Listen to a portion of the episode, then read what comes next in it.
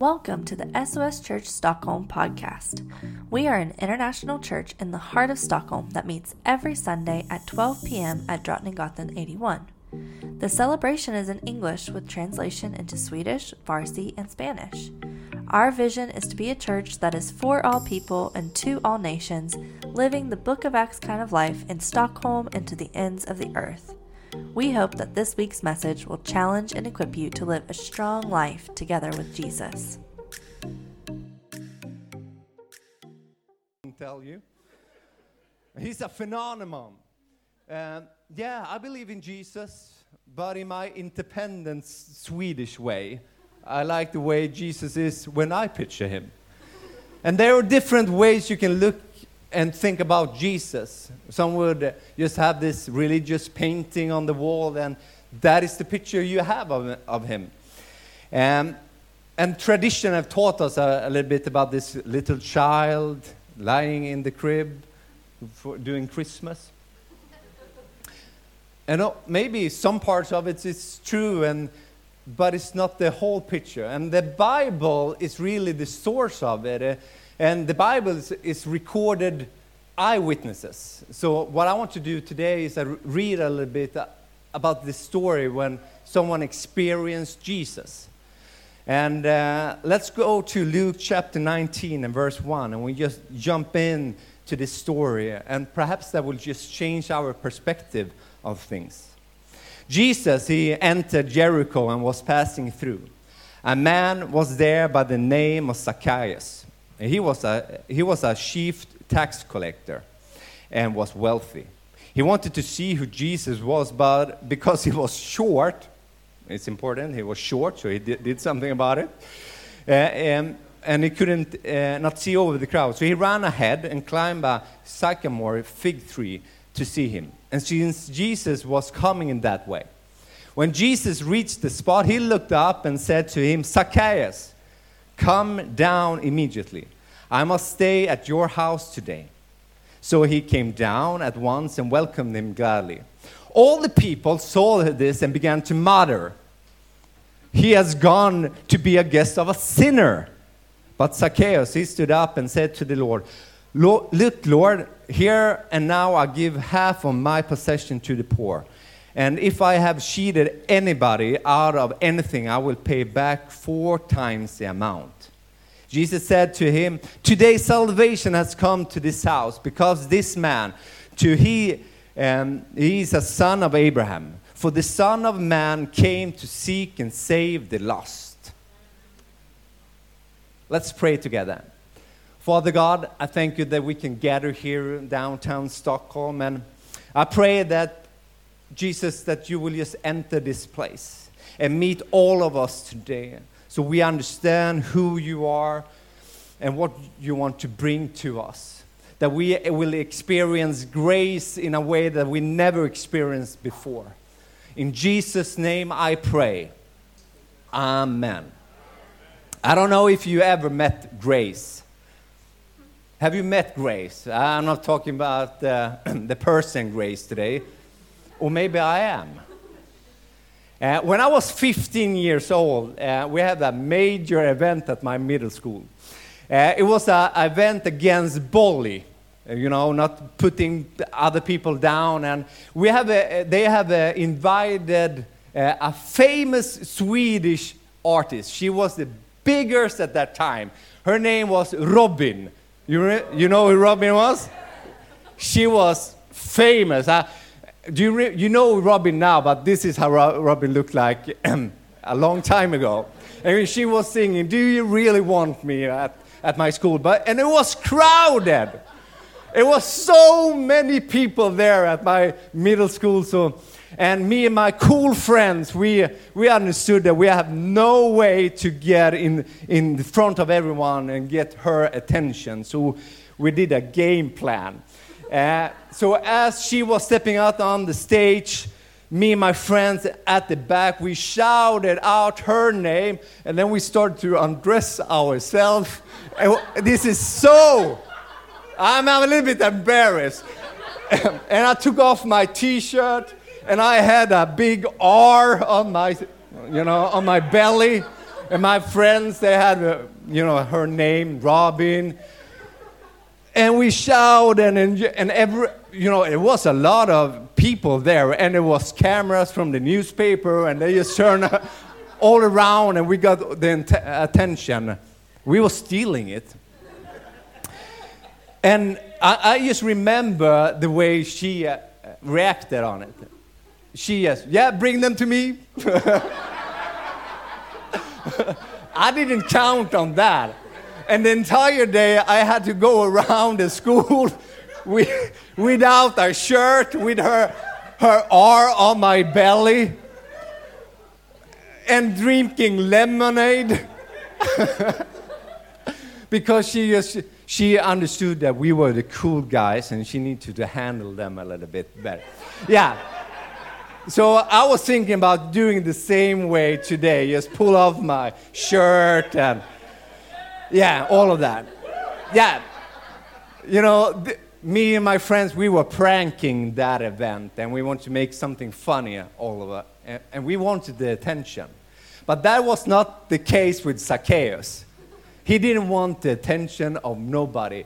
He, but he was curious about Jesus. He wanted to sneak up and uh, have an understanding of the new kid on the block.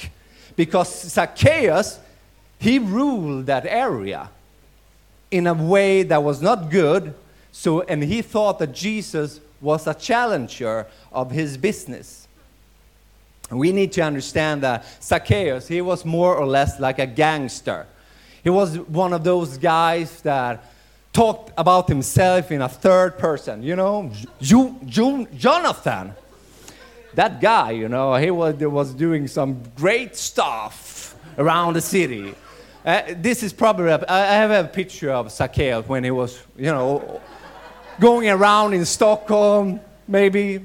He was a he was real deal gangster. And maybe he became a gangster in that way because of his shortcoming.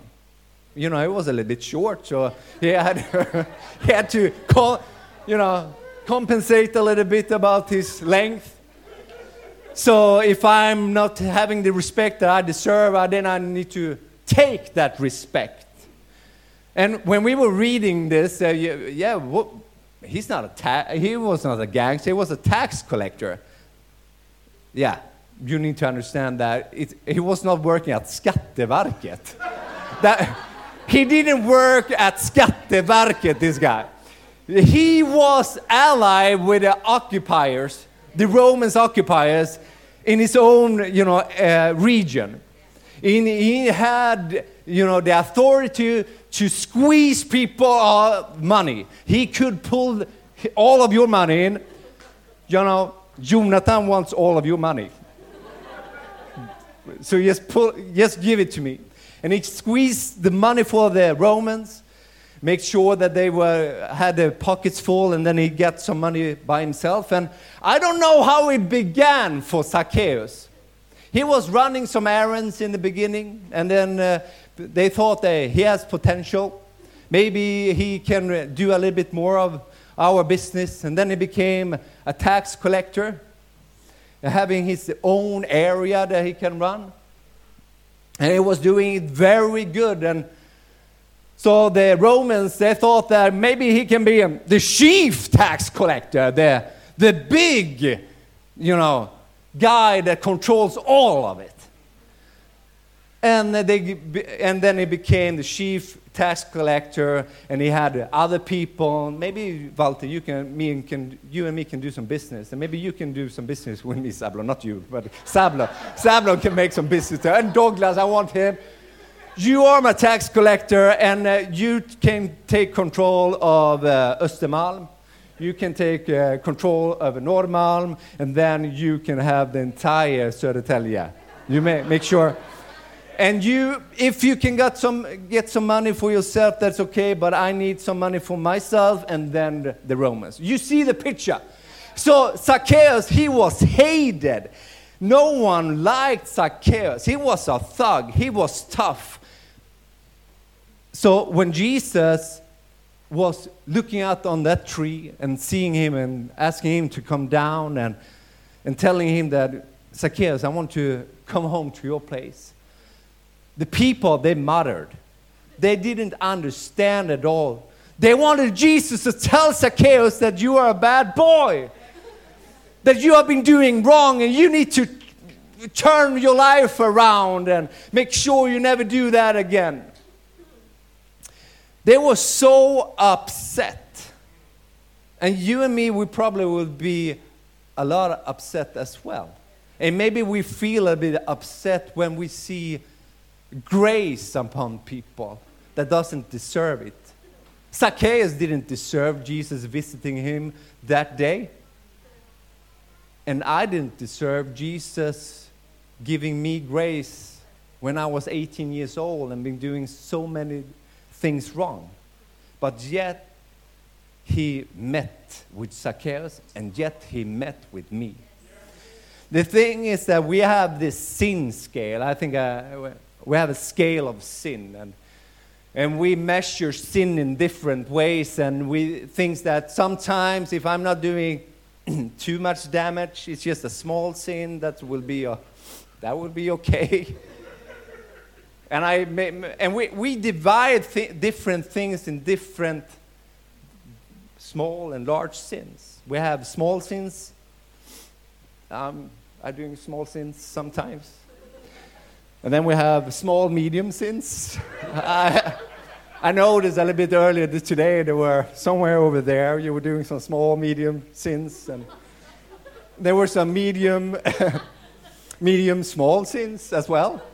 And we have this medium sins. Maybe someone was doing some medium sins last night or last week. And then we have this medium, large uh, sins.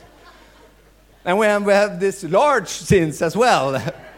and, and the scale is shifting. The small, the, you know, small sins, that wouldn't, God wouldn't act on that, right? I would still come to heaven.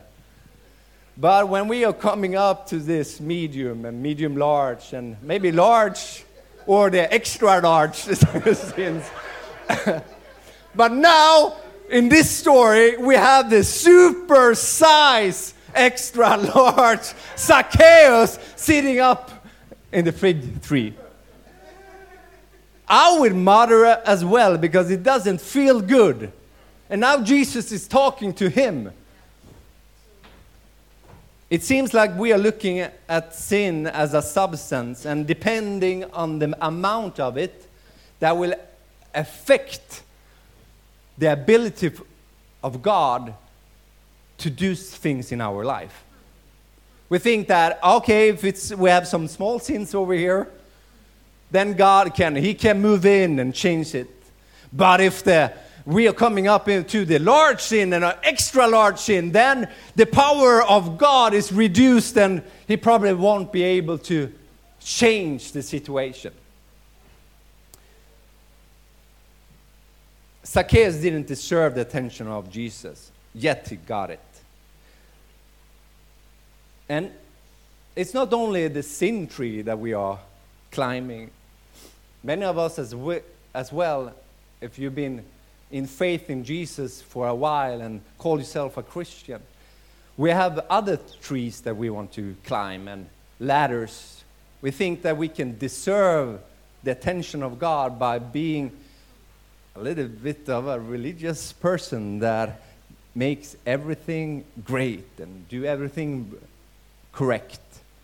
And then when we fail, the condemnation comes into ourselves, and we put ourselves like, oh, now I've been living in such a sin, and God won't be able to do something. We climb a religious ladder as well. We try to compensate our shortcomings, and we try to make ourselves look a little bit better.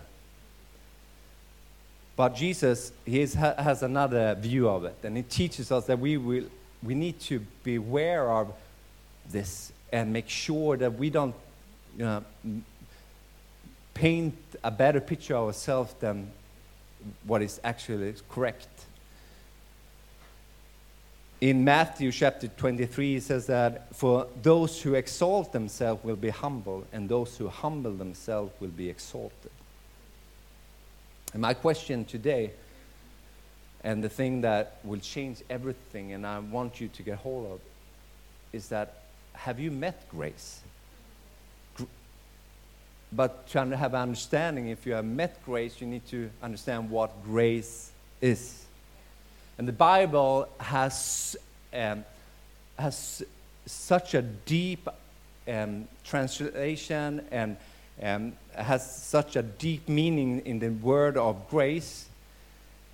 Uh, Strong's dictionary ha- actually has eight different definition of grace.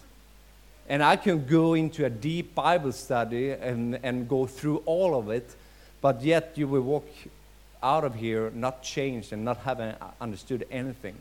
And Einstein says that if you can't explain it to a six year old, you don't understand it yourself. And grace is something in church that is used all the time. It's like a concept. I never heard a, a single sermon without the word grace. And we don't maybe understand it to the fullness because there are such a deep meaning of it. But I want you and me to have it a good understanding. So I made not one of the deep Strong's dictionary definition of grace today. I got the Google meaning of grace today because that will help you a lot. Grace means to get something you absolutely do not deserve.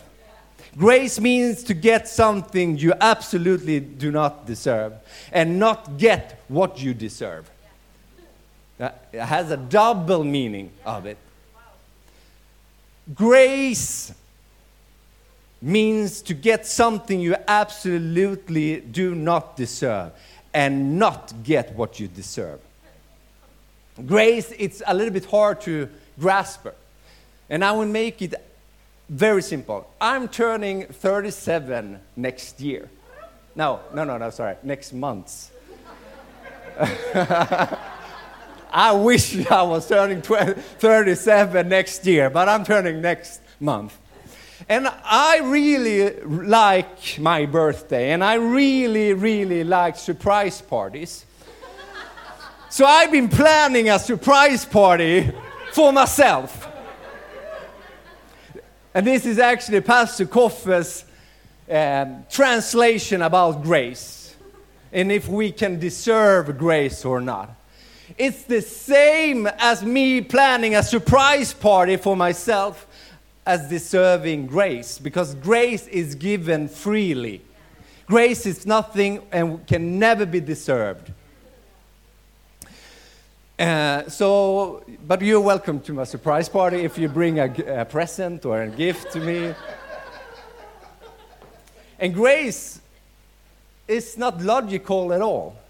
And it, it feels a bit strange as well. It's grace, when we, re, when we experience it, when we get something that we don't deserve, or we don't get what we deserve, it feels like this big hug. Douglas is a hugger. and the difference between me and Douglas is, a, is one small difference. He's a hugger. He loves it. Have you been hugging Douglas? Anyone that hugged Douglas? The big difference is that I'm not a hugger. I feel this very strange feeling every time Douglas comes near. I don't really know how to uh, act or react. And I stand there for a while, and he hugs me so long. and then I finally pick up my arm and I cry out. That is God's grace. You don't really know how to react, do you? When grace of God comes upon you during the worship, or when you lift up your hand, or when you walk, wake up in the morning and open up your Bible, you know what you've been doing. You all, you know all the mistakes you've been running. But yet you feel the presence of God and the forgiveness, and you start to cry, and you feel this is silly, but it feels good. That is God's grace. It's like a hug of Douglas. That is God's grace. I want you to understand what God's grace is.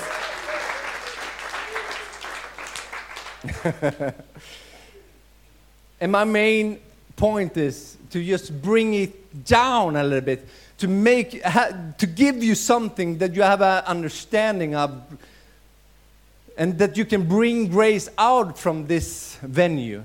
Is that grace is not a concept. It's not a word or a religious term that we just can use when it feels good. But grace, the best way to have a understanding of grace and the word and what the meaning of it is that grace actually is a person. That grace is a person. It says in John chapter 1 and verse 14 that the Word became flesh and made his dwelling among us. We have seen his glory and the glory of the one and only Son who came from the Father, full of grace and truth. John the baptizer, he testified concerning him. He cried out, saying, This is the one that I spoke about when I said, He who's coming after me, he suppresses me because he was before me. Out of his fullness, we, all, we have all received grace in place of grace already given. In Swedish, nåd och åter nåd. When we meet Jesus, we meet God's grace. And it's an overflowing grace that doesn't run out. It's grace upon grace upon grace and upon grace. It's enough it's an ongoing grace. Grace is God meeting us when we need Him the most in the person of Jesus Christ. Grace is a person. Grace changes everything. Grace doesn't give us what we deserve, but give us something that we don't deserve forgiveness and love and family partnership in a place near the living God. And sometimes it feels a little bit risk of speaking about too much grace in church because we all need to balance grace, right? If I'm talking a little bit too much about grace, Douglas, we go out. No, no, yes.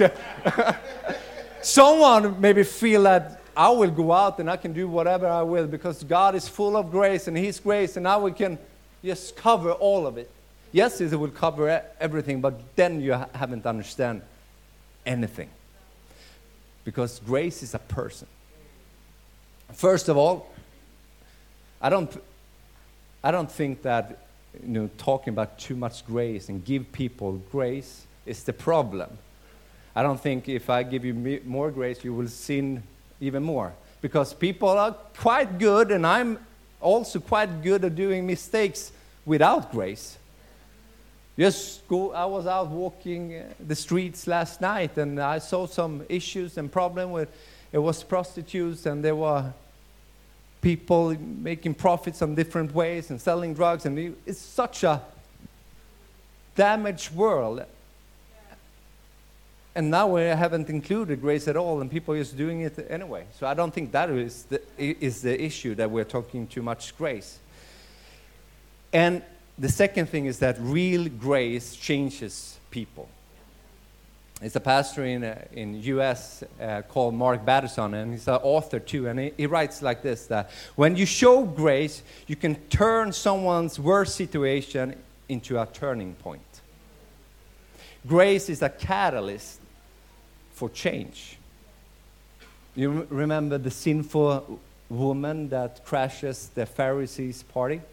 Jesus was there, he, she was invited, and she just sneak, sneaked in into that party, and she was crying and she was anointing Jesus' feet with oil.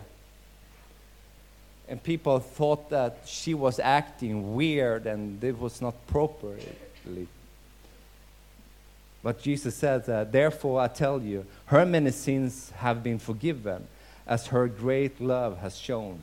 But whoever has been forgiven little loves little. She's been living in the darkness of dark.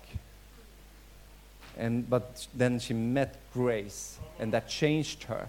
And she was loving on Jesus, pouring out her heart, worshiping him more than the Pharisees that tried to living a correct religious life.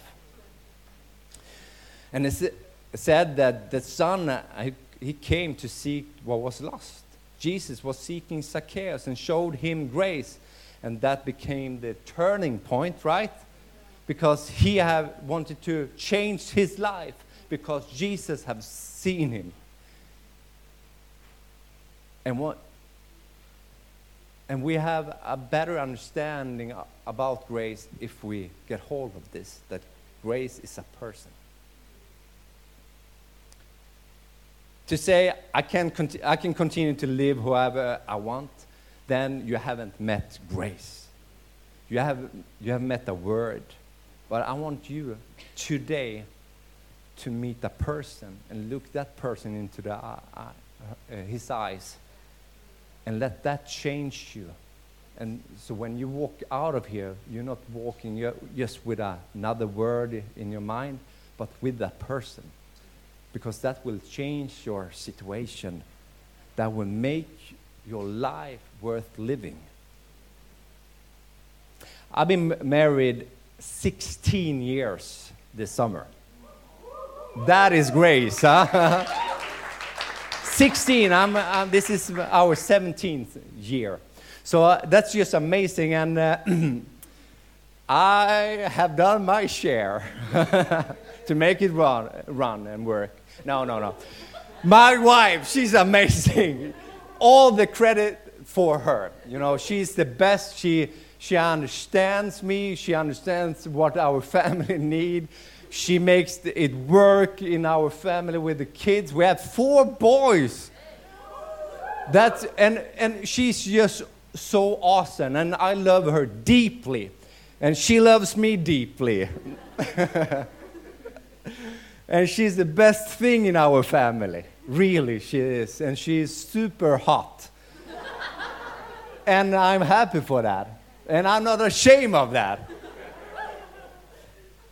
And the thing is that I've never been thinking like this. I've been married for 16 years old.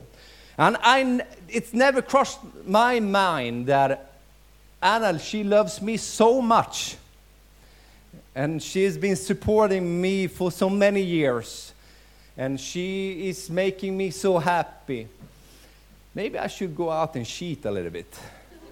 And she, uh, since she's loving me so much, maybe, yeah, if I go out just having a good time for my own and meet a, someone younger, she will probably forgive me if I come back. She will just make that work again. Never. That's just sick to think about that. She loves me so much, then I can go on and do whatever I want. You know, next slide. I'm not married to a concept of marriage. I'm not married to this ring. I'm not married to something that is just man made up. I'm loyal not because that you witnesses my marriage. I'm loyal to a person. I'm loyal to Anna. And it's the same way with grace. It transforms us. But if it's only a word, then we, yeah, we can just, yeah, I have an extra card here in my pocket when I come up to heaven. It says, oh, pass on, for you free to go. That is not grace. That is not how it works. But grace is a person. Grace is Jesus. Jesus is grace. I hope that will just paint the picture a little bit better for you. So now you understand what grace is. So, how to meet grace? It's a good person to get, get to meet. first of all, how to meet grace. This is my dating tip, okay? now, first of all, climb down the tree. The tree is a symbol of pride. And we can have the, a pride that we can make it on our own, but we can also have a re- religious tree or a ladder. We need to just climb, climb down. James chapter 4 and verse 6 says that God opposes the proud but shows favor or grace to the humble. I don't know my best. My best my way is not the best. But God's way I want to honor. I humble myself. I climb down. I bend my knee. God, I need you. I want you. So, first of all, climb down. Stop trying to deserve your place at the king's table. And the second thing is that we need to invite Jesus home, just as Zacchaeus was doing.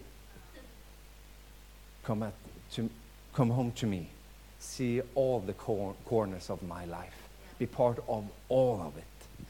James continues on that we should come near to God and he will come near to us.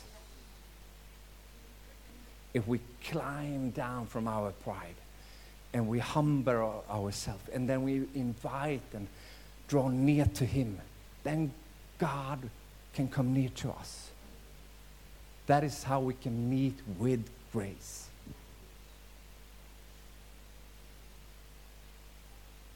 What would happen if we, as a church, become a little bit better of showing grace?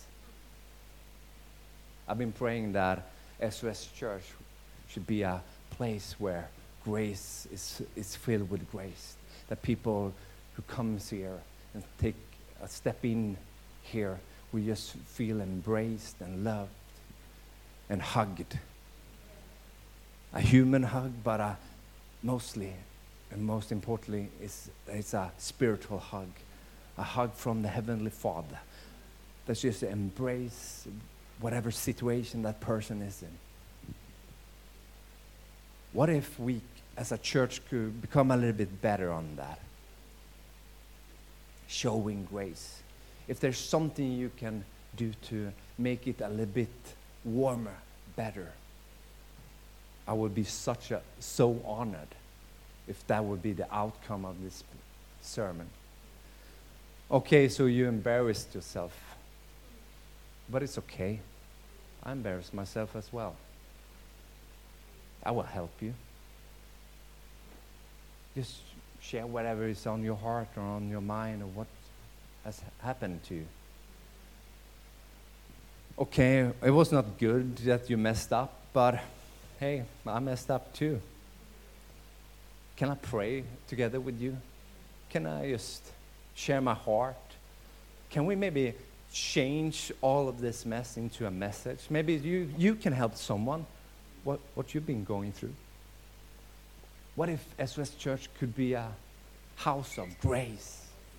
Just love people. It doesn't mean that we support every stupid mistake and things that we, we people do but it makes us human.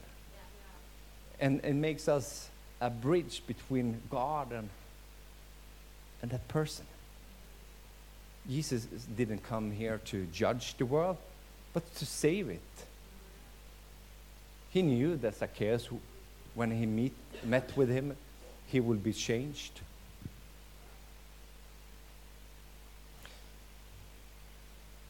I met Grace, I met Jesus when I was 18 years old. I was walking home from a party night. I missed the last bus home and I was a little bit drunk. I just tell you how it was. And I felt like the biggest loser in the entire world.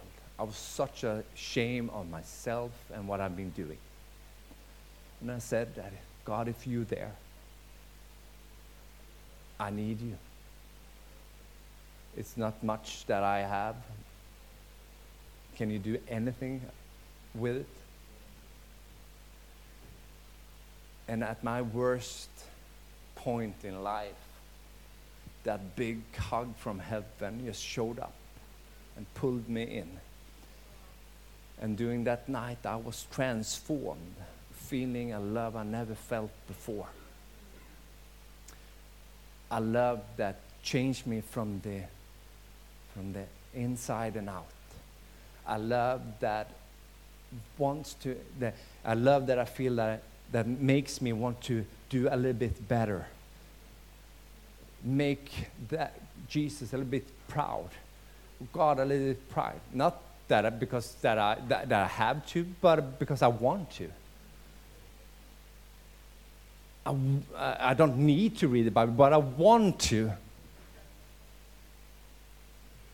I was 18 years old, and it totally changed me.